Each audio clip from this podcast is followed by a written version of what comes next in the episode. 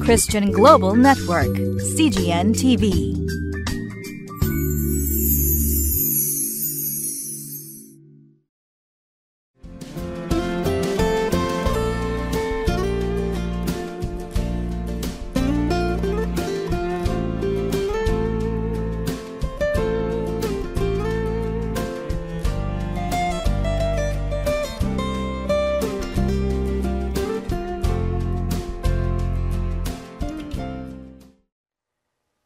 皆さんこんにちは。本格的なゴールデンウィークがいよいよ始まります。皆さんはどのような予定を立てておられるでしょうか。この時期教会の正会や集会に行かれるという方も多いのではないかと思います。祝福があるようにお祈りしております。本日の聖書箇所は列王記第一13章11節から24節までです。タイトルは本物のような偽物を見分けてくださいです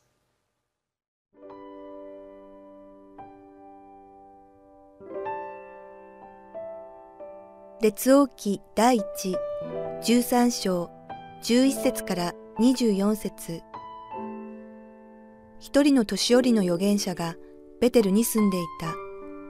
その息子たちが来て、その日、ベテルで神の人がしたことを残らず彼に話した。また、この人が王に告げた言葉も父に話した。すると父は、その人はどの道を行ったかと彼らに尋ねた。息子たちはユダから来た神の人の帰って行った道を知っていた。父は息子たちに、ロバに蔵を置いてくれと言った。彼らがロバに蔵を置くと、父はロバに乗り、神の人の後を追っていった。その人が樫の木の下に座っているのを見つけると、あなたがユダからおいでになった神の人ですか？と尋ねた。その人は私ですと答えた。彼はその人に、私と一緒に家に来てパンを食べてくださいと言った。するとその人は、私はあなたと一緒に引き返し、あなたと一緒に行くことはできません。このところでは、あなたと一緒にパンも食べず、水も飲みません。というのは、私は主の命令によって、そこではパンを食べてはならない。水も飲んではならない。元来た道を通って帰ってはならないと命じられているからです。彼はその人に言った。私もあなたと同じく預言者です。見つかいが主の命令を受けて、私にその人をあなたの家に連れ帰り、パンを食べさせ、水を飲ませよと言って命じました。こうしてその人を騙した。そこでその人は彼と一緒に帰り、彼の家でパンを食べ、水を飲んだ。彼らが食卓についていたとき、その人を連れ戻した預言者に主の言葉があったので、彼はユダから来た神の人に叫んで言った。主はこう仰せられる。あなたは主の言葉に背き、あなたの神、主が命じられた命令を守らず、主があなたにパンを食べてはならない、水も飲んではならないと命じられた場所に引き返して、そこであなたはパンを食べ、水を飲んだので、あなたの亡骸はあなたの先祖の墓には入らない。彼はパンを食べ、水を飲んで後、彼が連れ帰った預言者のために、ロバに蔵を置いた。その人が出て行くと、獅子が道でその人に会い、その人を殺した。死体は道に投げ出され、ロバはそのそばに立っていた。獅子も死体のそばに立っていた。本日の聖書箇所は、この列王記の中でも、えー、非常に難解な箇所と言わなければならないと思います。昨日読んだ聖書箇所の中で一人の神の人が出てきました。彼はヤロブアモ王に対して神の言葉を伝えました。その後彼は帰っていったんですけどもその際ですね神様からの命令を受けていました。それはパンを食べてはならない水も飲んではならないまた元来た道を通って帰ってはならない。というちょっと変わった命令だったんですね。なぜ神様がこのような命令を出されたのかはよく分かりませんけれどもしかし彼はその命令に従いヤロブアム王のですね。食事の誘いを断りベテルに来た時とは違う道を通って帰ったのです。そして今日の話へと続きます。一人の年寄りの預言者がベテルに住んでいたとあります。そして例の神の人がヤロブアモ王に対して行ったことを聞いたのです。すぐさまその年寄りの預言者は神の人を探しに出かけて行き間もなく見つけ出しました。この年寄りの預言者は神の人に自分の家に来て一緒にパンを食べるようにと勧めたのです。しかし神の人は自分は神様からパンも食べてはいけない。水も飲んではいけないと言われているからと言って断ったのですね。そしてその次のこの預言者の言葉が問題です。13章の18節。彼はその人に言った。私もあなたと同じく預言者です。見つかいが主の命令を受けて私にその人をあなたの家に連れ帰りパンを食べさせ水を飲ませよと言って命じました。こうしてその人を騙したとあります。まあ、ここではっきりとその人を騙したと書いてあるのです。しかし神の人は預言者がそう言うならば間違いないと思ってまた来た道を引き返し彼の家でパンを食べ水を飲んだのです。その時この年寄りの預言者に神の言葉が望みました。これはおそらく本当に神の言葉だっただったのでしょう。その言葉とはこの神の人は神の言葉に従わなかったので彼の亡骸は墓には入らないというものです。これはつまり神の人は不名誉な死に方をするという意味です。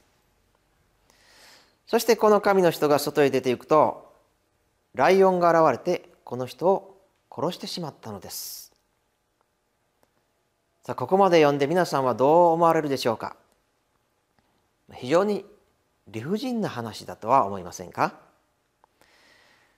神の人はヤロブアモン王に対して神の言葉を告げたのです。そして神の命令に対して忠実に元来た道を通らずパンも食べず水も飲まずに帰ろうとしたんです。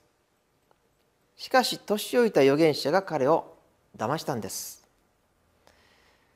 まあ、神の人はまさか預言者が自分を騙すとは思いもよらなかったんですね。しかもこの預言者はちゃんと神の人が死ぬという預言を受け取っていることから全くの偽預言者でもなかったようなんです。ですから神の人が騙されるのも無理はなかったんですね。まあ現代で言いますと、まあ、巧妙な詐欺に引っかかったようなもんです。いわばこの神の人は被害者でもあるわけです。一体なぜこの年寄りの預言者は神の人を騙したんでしょうか？そして神様はなぜ騙された神の人に対してこのような厳しい裁きをなされたのでしょうか、まあ、この聖書の中ではその全てが説明されているというわけではありません。しかし教訓として教えられることがあります。それは本当の神の御心を判断するその判断基準です。預言者が言ったから誰々が言ったからといってそれを鵜呑みにするのではなく吟味が必要だということです。これは現代の私たちも同じです。第一コリント14章29節には予言する者も2人か3人が話し他の者はそれを吟味しなさいとあります。まあ、本来は神の人が預言者に騙されるというようなことはあってはならないことです。しかし私たちはたとえそれがどれほど権威のある人の言葉であったとしても人の言葉よりも神の言葉の方を大事にしなければならないんです。もちろん現実には非常に判断が難しいという場合もあります。この神の人と預言者の場合もそうでした私たちはつい人の言葉を信じてしまいがちです。まあそれが権威のある人ならなおさらですね。しかし私たちは何よりもその言葉が聖書の御言葉に反していないかどうかという基準を持って吟味しなければならないのです。そしてその言葉が愛から出ているのかまた心に平安をもたらすものであるのかそしてそれが本当に神様の栄光になるのかどうかというそのような基準を持って吟味していかなければならないのです。この世界にはさまざまな紛らしいものがたくさんありますですから私たちは何が本当に神の言葉であるのかということを賢く見分けていかなければならないのです。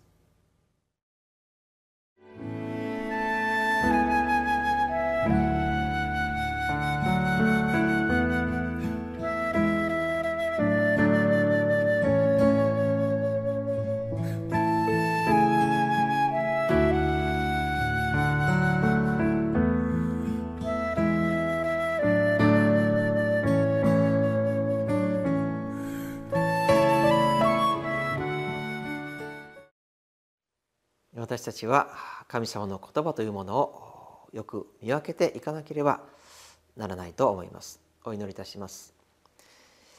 天のお父様感謝します。あなたは私たちに行くべき道をまず御言葉を持って教えてくださいます。この中にはさまざまな声が聞こえます。そして中には紛らわしい声もあります。それらをどうぞよく見分けることができるものへとさせてくださいますようにお願いいたします。あなたの御言葉が何を語っているのか、そしてそれを基準にして、いつもそれをよく判断できるように私たちに御言葉の判断力を与えてくださいますようにお願いいたします。主イエス・キリストの皆によって感謝してお祈りいたします。アーメン。